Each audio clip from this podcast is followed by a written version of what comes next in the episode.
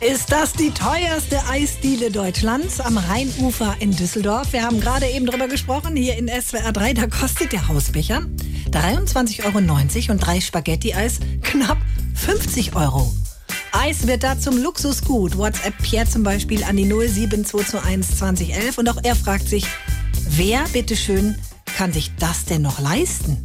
Ach so, Herr Bäuerle, womit können wir denn helfen? Ich äh, bräuchte kurzfristig einen Kredit. Darf ich fragen, wofür?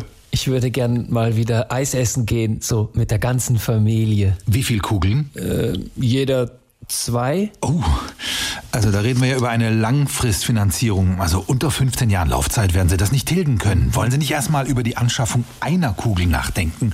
Dann könnten wir mit der Laufzeit vielleicht auch auf 10 Jahre runtergehen. Eine Kugel für jeden? Eine Kugel für Sie und dann teilen. Ah. Ach so. Andere Möglichkeiten sehe ich jetzt nicht. Ja gut, dann müssen wir das Vorhaben wohl erstmal auf Eis legen.